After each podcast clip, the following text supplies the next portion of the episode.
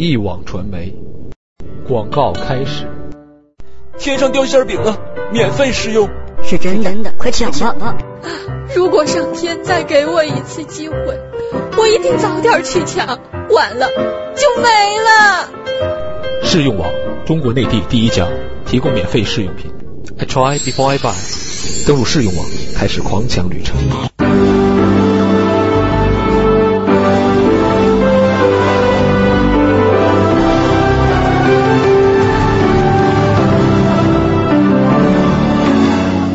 锵锵三人行，诸位好，今天这个组合啊，造型比较怪异。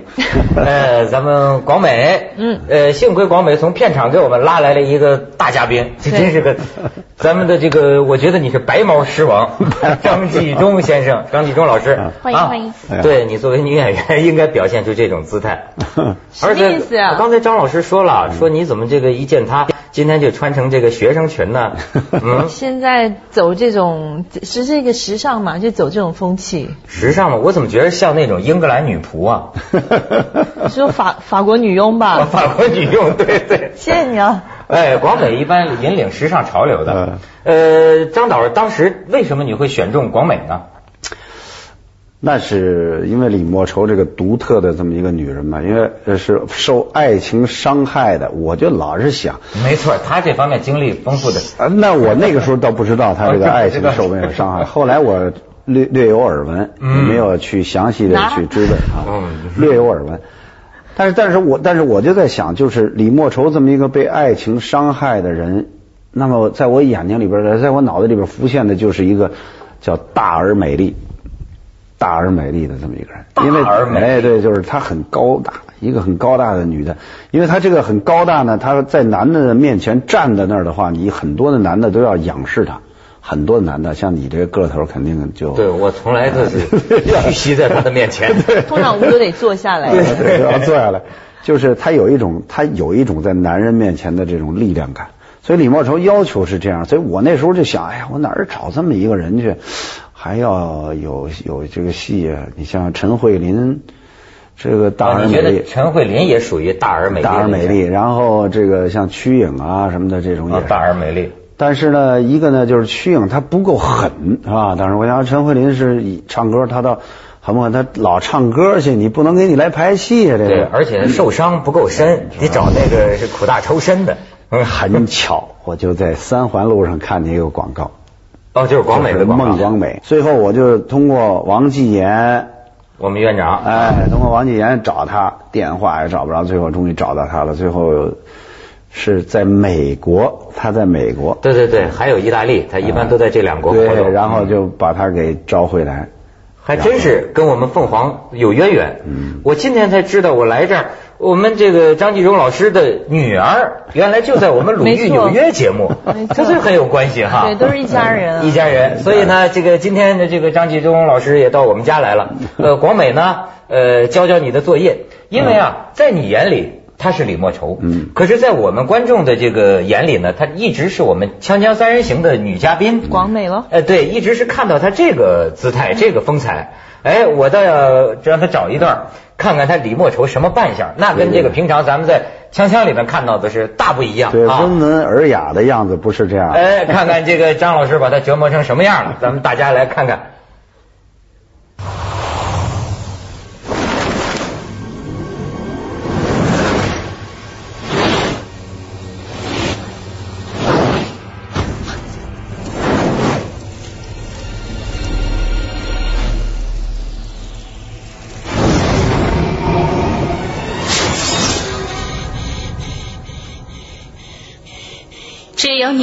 你们两个吗？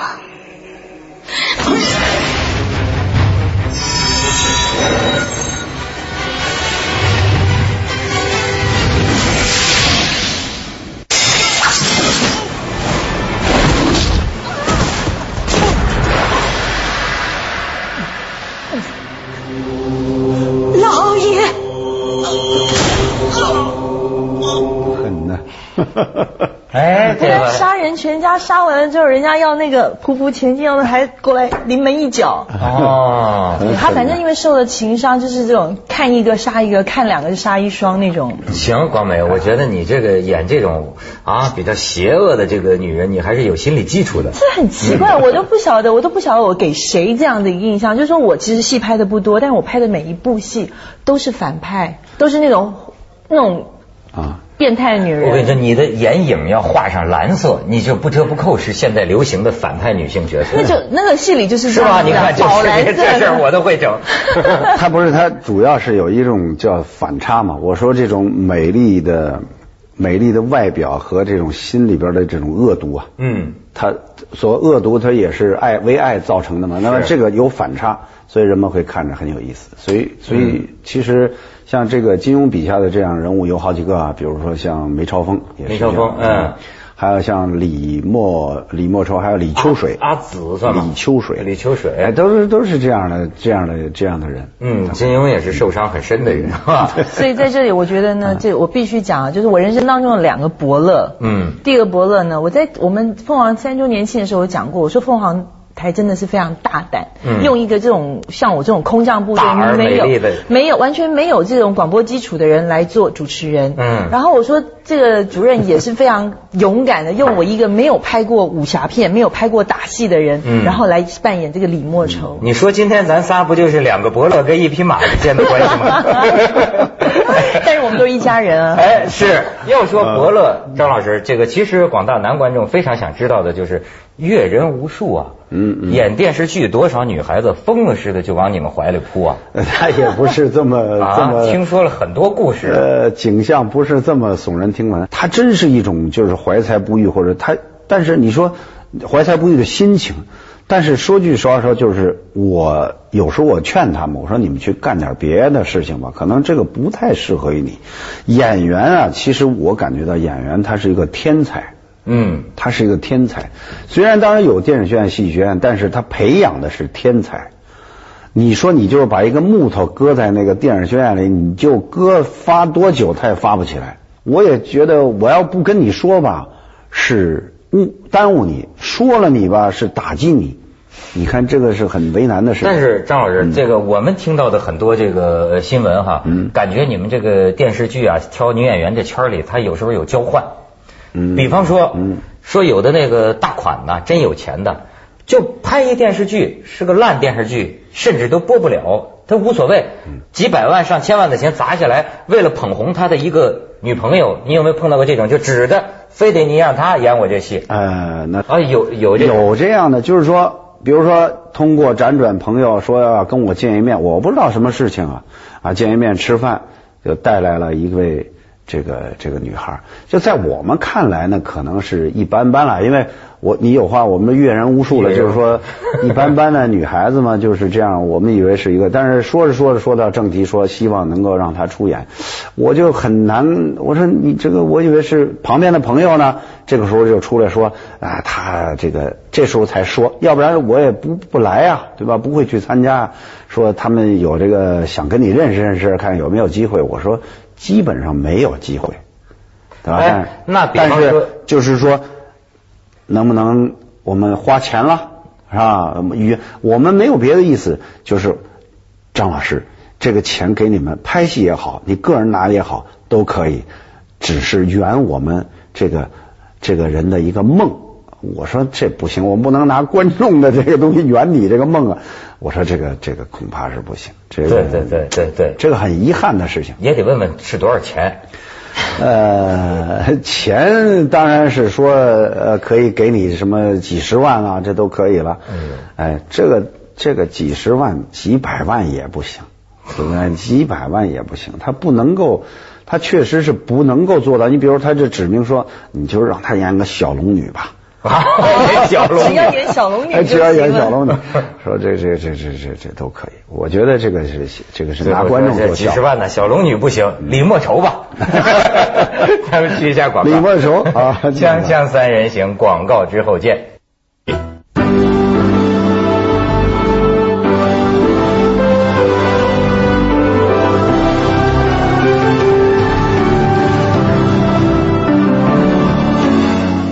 说到这个《神雕侠侣》啊，嗯，最近我可听见这个张导演这个张老师放狂言，嗯，说这是什么？去建国以来怎么怎么怎怎么着？没有，我说的是说《神雕侠侣》呢，从制作武侠电视剧来说，武侠电视剧啊，嗯，它制作上确实是下了一番功夫。对，但是呢，我就最近看他的言论呢，颇有点精神分裂的感觉。一方面说我们这个非常好，另一方面说电视剧的别名就是粗制滥造。对，怎么理解您这分裂呢？我觉得不是分裂，我说的电视剧的这个制作就是粗制滥造，这你可以看得到哈。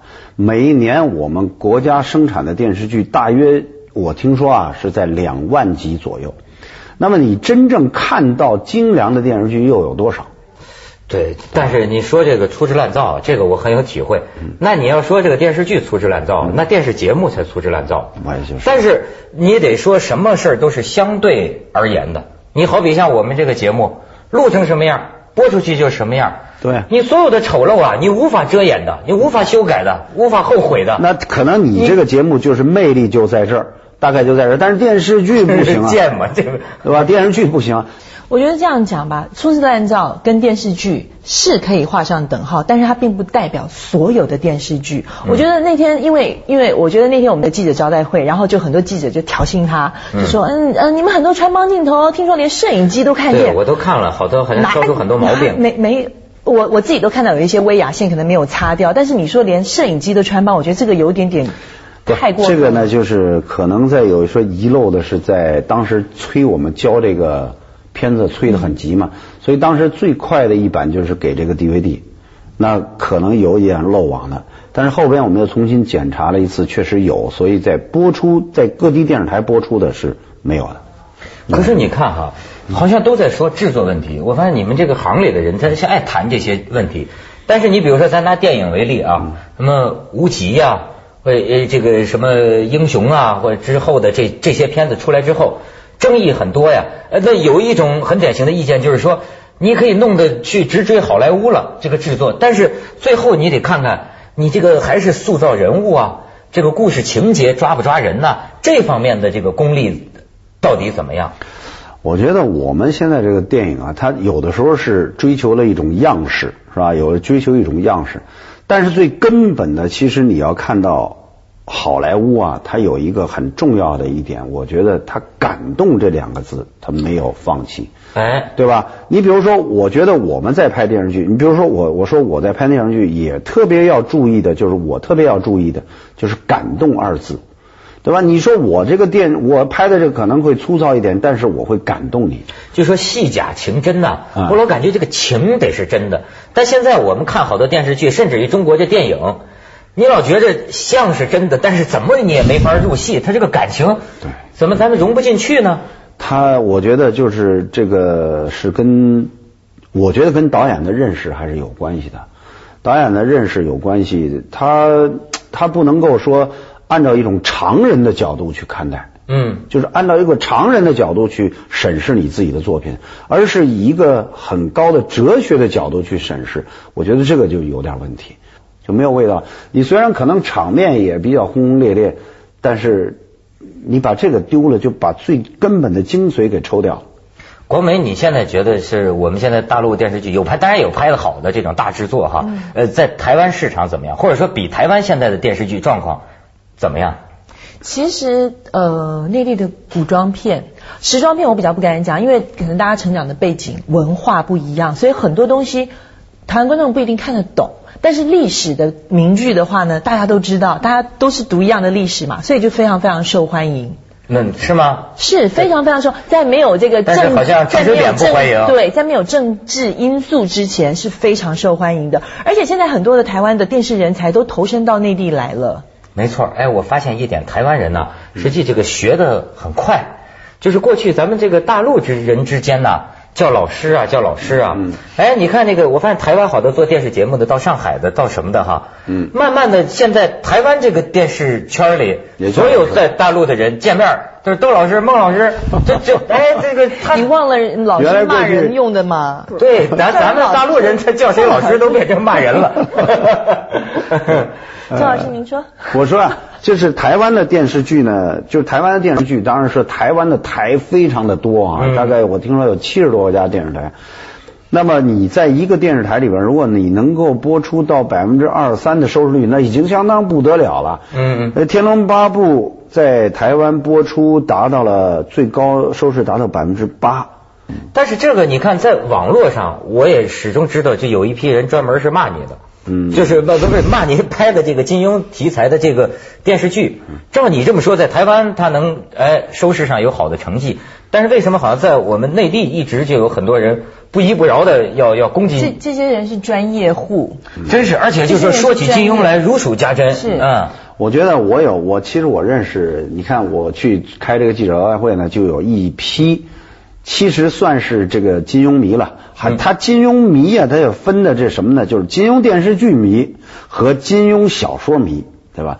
很多是骂我的，就是金庸小说迷，就他们对这个金庸的小说，那是这是金科玉律，那是改我一字男盗女娼，就是大有这种 这种意思。所以说你改动了哪些地方，他们都如数家珍，那就简直是就是割了他的肉的感觉。我其实呢，因为这个金庸小说你要改编成电视剧，它确实很难，因为你要具象的，它它是它是小说是没有具象的。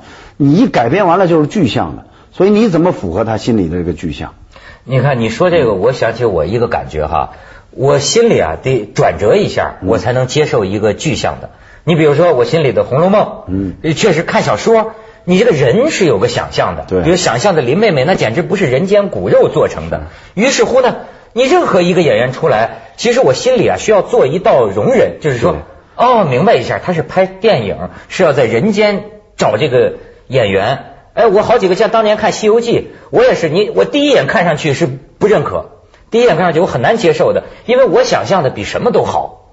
这，我觉得还是没做到。你比如说，我打一个比方说，你说《西游记》，我们中国的《西游记》如果真能拍到像《哈利波特》那样啊，真是，你说那骑着扫帚在天上打，你牛魔王和孙悟空是那么个打法。那就那简直那就是不一样了嘛，对吧？那都做不到啊！现在这是，我也觉得这有个力不从心。你看，有些有些人说说的对你的电视剧提的意见，我当时也想，要是真是有能力、有功力、有有有钱有物哈，能够拍到这个金庸小说迷他描绘的他想象的那个境界，那当然是。绝品了，那当然是戏可能要花三年的时间才能够拍得完，因为你就限定你这个周期就这么长，四天半要拍一集，你想一想四天半的时间你拍不完，你就超支超支超支，你怎么弄？对吧？你哪来钱？谁给你钱？钱不会往外生，咱又不能抢银行，你说你怎么办？对吧？哎，家家都有本难念的经啊，咱们还是去广告，广告来钱，锵锵三人行，广告之后。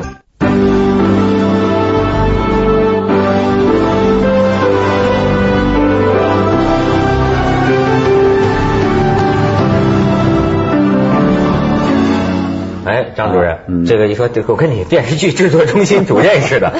现在这电视剧啊，是好多人说的这个事儿。一方面呢，大家这个不得不看，就都是电视剧各个台那个时段充斥的。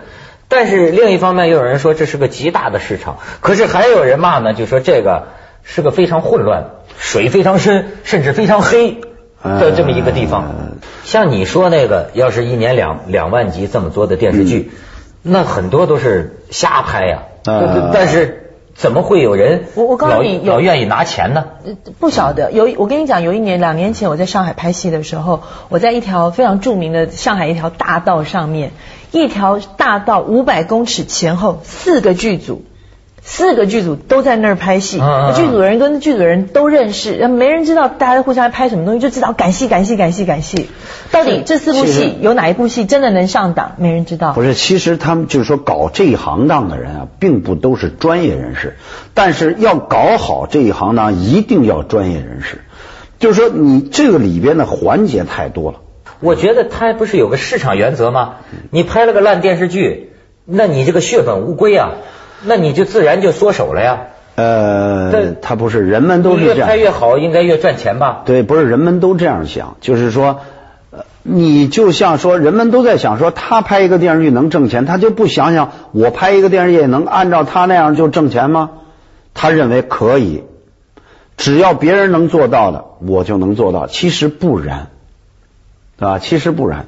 比如说，窦文涛能在这主持，我就不行，这个没办法，这个东西，对吧？所以很多的说说，呃，要需要专业人员，嗯，有很多大不专业的人员来做的现在的这样的事情。他们认为这这个事情，因为因为不懂而无畏。是，但是我发现这个圈里头有很多这个忽，我们叫大忽悠。啊，广美有没有人忽悠过你？也还有人忽悠过我呢。就跟你讲一情节，那能讲的天花乱坠，说是对几大投资商怎么怎么什么人导演，还还有人拿同一部剧本，两三个不同的就是那个制作单位跟我讲，我们现在答案怎么样，多少多少投多少多少钱进来了，这才悬呢，你都不晓得发生什么这个里边有很多的时候是这样的，因为他有很多的时候需要借助一些人，比如说我现在找着孟广美，我现在找着窦文涛，我还找着张纪中，现在这三个人都答应了，你现在投钱吧。对吧？他去拿这些东西去拉投资，那么等拉了投资，是不是这几个人那就由不得你了？对不对？那就由不得。真是。所以这个里面有的时候他是你说的混乱，有的时候是这种制作上的混乱，确实是有。但是我所讲的是，希望电视台能够为推动这个整个电视剧的就品格的提高来出一把力。啊，出一把力的意思就是说，奖励那些个收视率高的